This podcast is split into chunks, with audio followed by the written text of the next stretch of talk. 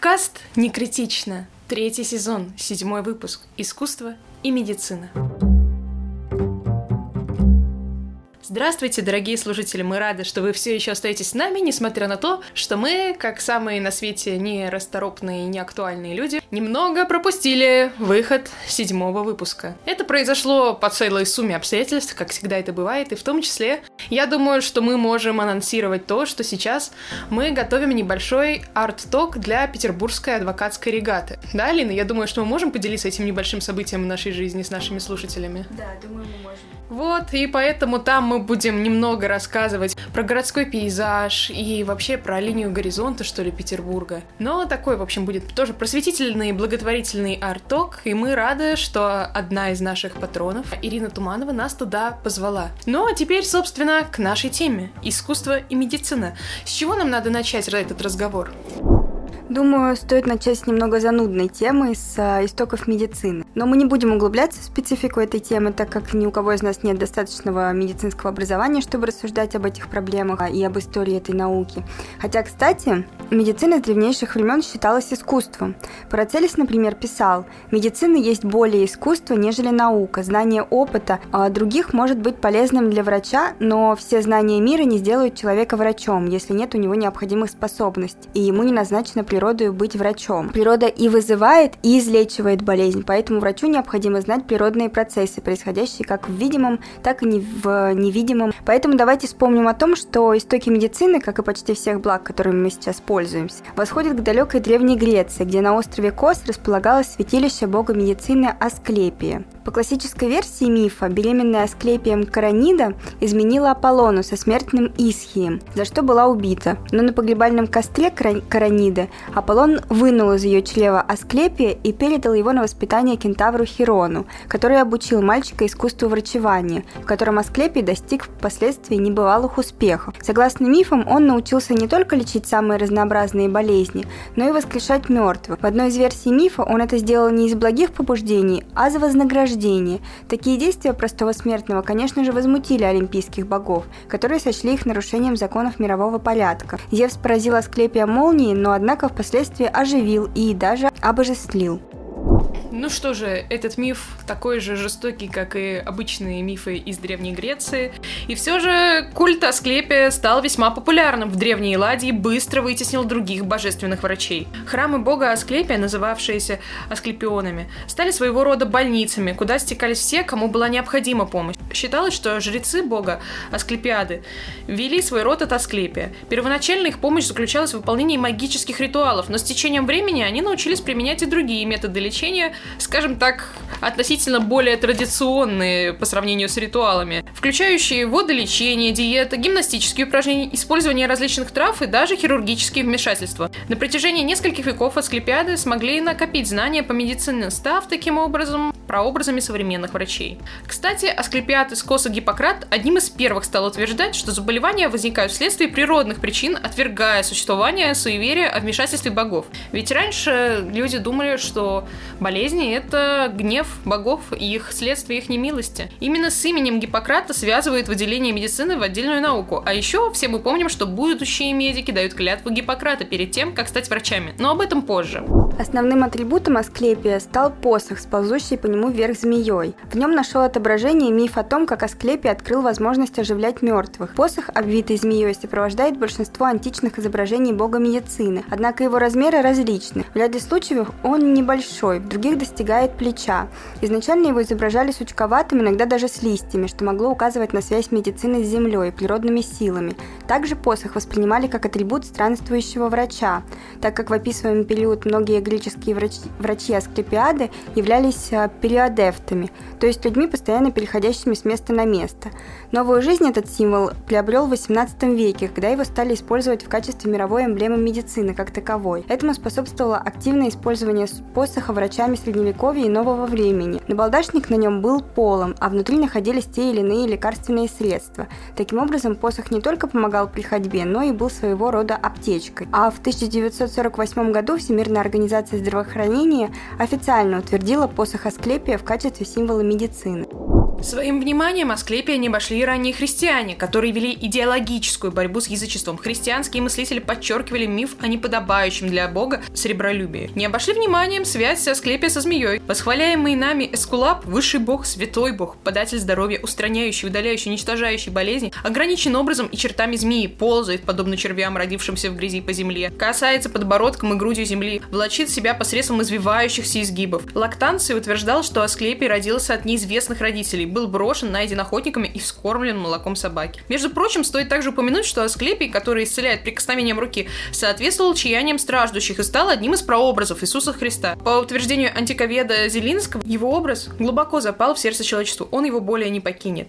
Один из иконографических образов Христа был подобен изображению Асклепия. Относительно одной из статуй Кесарии Филипповой, изображающей человека с посохом, нет единого мнения относительно того, кого же она изображает. Одни ученые считают, что это Асклепий, а другие, что Иисус Христос. Одновременно, образ Иисуса Христа имеет существенные отличия от прообраза Асклепия. Для античного культа Асклепия, в отличие от связанных с христианством чудес, характерен грубый, порой отталкивающий натурализм и нравственная двойственность. Описание различных исцелений в Асклепионах, которые совершались при участии Асклепия, в отличие от христианской религии, содержит отголосок аргиастических культов и олицетворение силы подземного мира. В текстах христианских святых, в отличие от античных записей в Асклепионах, невозможно представить описание излечения проглоченных пиявок из живота божеством с помощью скальпеля. История об излечении после любовной связи с мальчиком или со змеей бога. Главным различием чудес Асклепия и Христа является происходящее после их совершения. В Асклепионах чудо излечения было главной целью, после которого общение с божеством, собственно, ну, заканчивалось. А о чем еще говорить? В то время как в христианстве исцеление становилось становилось началом нового пути принятия выздоровевшим человеком Христа. Кстати, я думаю, не будет лишним сказать, что мы сегодня не поленились и наконец-таки запустили донаты в нашем сообществе ВКонтакте, где вы можете нас поддержать любой суммой и получить доступ к уникальным материалам и статьям, которые там будут выходить. Так что будем рады каждому подписчику. Начнем, наверное, с примеров, когда искусство и медицина сливались воедино в лице одного человека, то есть когда художник был медиком, и наоборот. Первый человек, э, приходящий в голову любому, наверное, человеку, это Леонардо да Винчи, который в целом вобрал в себя знания практически всем существовавшим в его время наукам. Ему приписывают первое анатомически точное описание и зарисовку щитовидной железы, что определило развитие анатомии той эпохи на десятки лет. Он также сделал первое правдоподобное предположение о том, какую функцию выполняет этот орган человеческого тела. 1508-10 годы он был членом гильдии врачей, аптекарей и художников, где занимался анатомией, приложив много сил для развития этой науки. Вообще многие художники Возрождения прошли через подобное изучение и увлечение анатомией, как, например, Микеланджело Буонаротти, который по преданию дружил с падуанским врачом-анатомом Коломбо и участвовал в вскрытии трупов. Символически это отразилось даже в его росписи свода Сикстинской капеллы, где в сцене сотворения Адама силуэт Бога и окружающих его ангелов напоминает человеческий мозг. А в связи с этим можно вспомнить специфическое и популярное явление культуры барокко – анатомические театры – Анатомический театр – это помещение для анатомических работ, чтения лекций, исследований человеческого тела. Исторически это специфическое явление культуры барокко, театрализованное вскрытие трупов врачами, иногда облачавшимися даже в костюмы. Вообще, средневековая католическая церковь запрещала вскрытие человеческих тел, потому что тело человеку еще понадобится во время страшного суда. Но благодаря итальянскому анатому Модино де Луци в 1315 году впервые за много лет было произведено вскрытие. Сами анатомические театры появились в Италии в 15-16 веках, а в России они появились в 1698 году, после Великого посольства Петра I в Голландии. В Голландии анатомический театр находился в Лейдене, и в целом, вероятнее всего, необходимость воскрытия человеческих тел там была продиктована протестантским практицизмом. И здесь же к анатомическому театру большой интерес проявляли художники, как, например, Рембрандт с его знаменитым уроком анатомии доктора Тулипа. Интересно, что в анатомических театрах, э, даже публичных, люди собираются не для того, чтобы организовывать нек- некие ритуальные религиозные погребения, а для дистанцированного изучения человеческого тела, что в корне меняет отношение к смерти в данном случае. Смерть дистанцирована, она где-то там, на хирургическом столе, да и проявлять какие-то эмоции, горечь, плач и прочее в целом не приветствуется, так как, э, как в целом и на любом публичном мероприятии или лекции. Урок анатомии доктора Тулипа Рембранта очень символичен для того времени, ведь он является как бы запечатлением факта десакрализации мертвого тела. Из вечного носителя души тело внезапно превращается в физический труп. Просто тело, подверженное разложению и другим процессам. И теперь такие сюжеты передают присутствие смерти и отсутствие души в мертвом теле. Кстати, эта работа Рембранта не так проста, как кажется на первый взгляд. Во-первых, многие критики сходятся во мнении, что труп изображен плохо и недостаточно проработан. В нем нет практически ничего от трупа, если только бледность. А в целом он будто бы написан художником спустя рукава и довольно рассеянным взглядом, и уж точно не с той же скрупулезностью, как в работах да Винчи. И, кстати, примечательно, что никто из присутствующих на картине не смотрит на препарируемый труп, и будто бы и не горит желанием смотреть на него, хотя, по сути, все для этого там и собрались в этом помещении.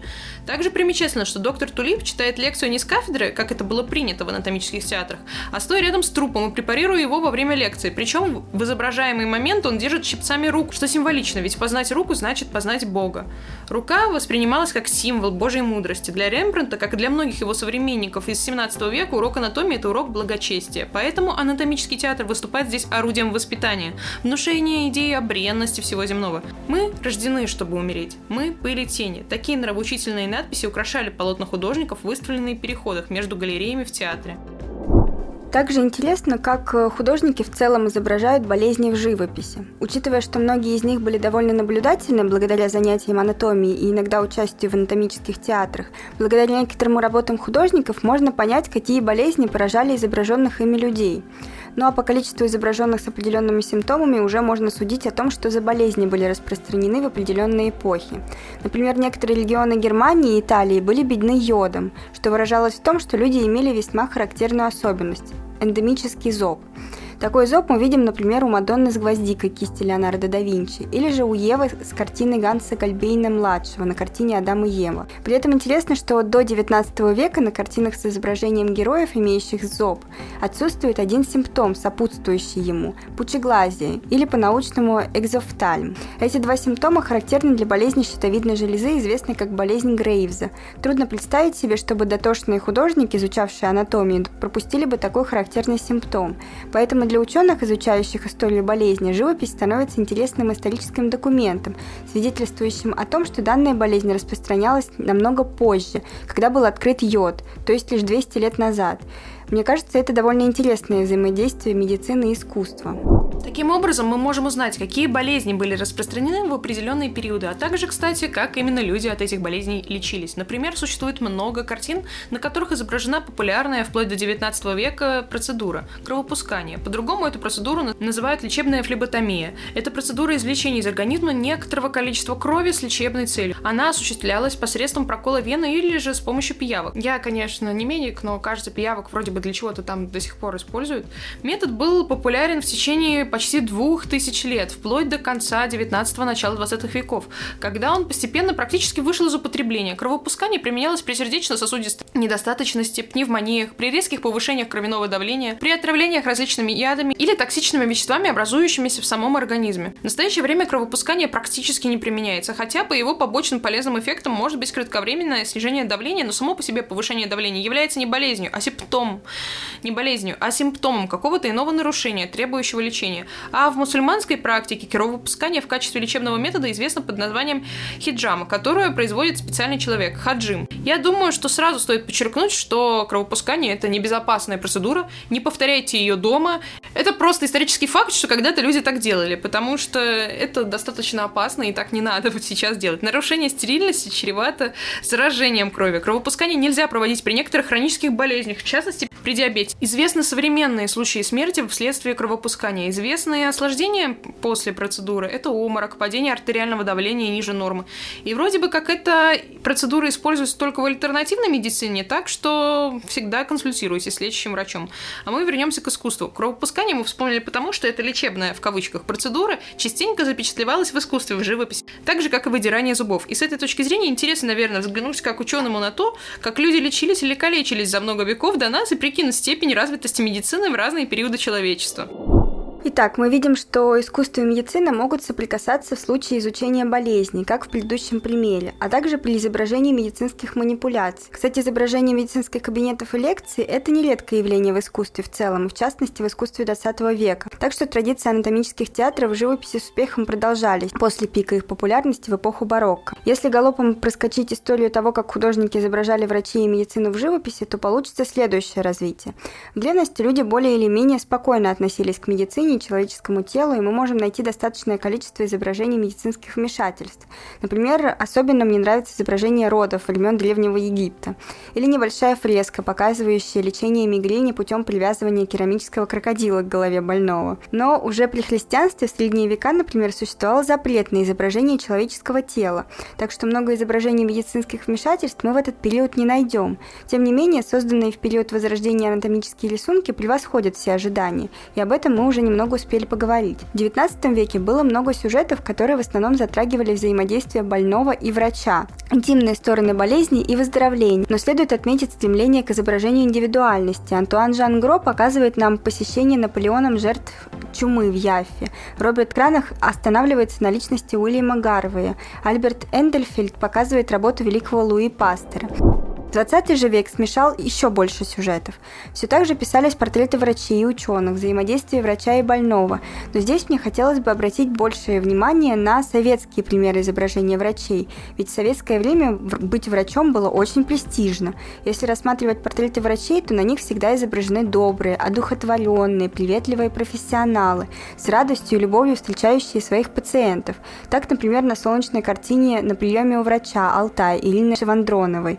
Сейчас Сейчас трудно представить, чтобы в то время не было ни одного угрюмого врача, хотя кто знает, времена были другие.